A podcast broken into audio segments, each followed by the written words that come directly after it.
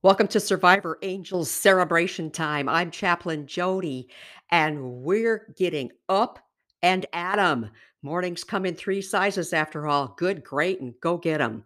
You control which one yours will be.